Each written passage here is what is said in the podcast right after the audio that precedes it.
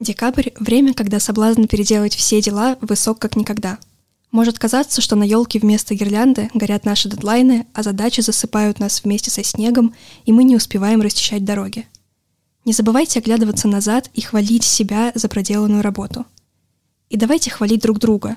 Сейчас особенно важна поддержка, чтобы не закапываться в собственных делах.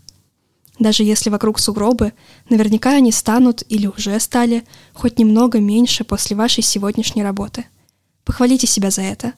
Искренней фразой, любимым зимним напитком или фильмом.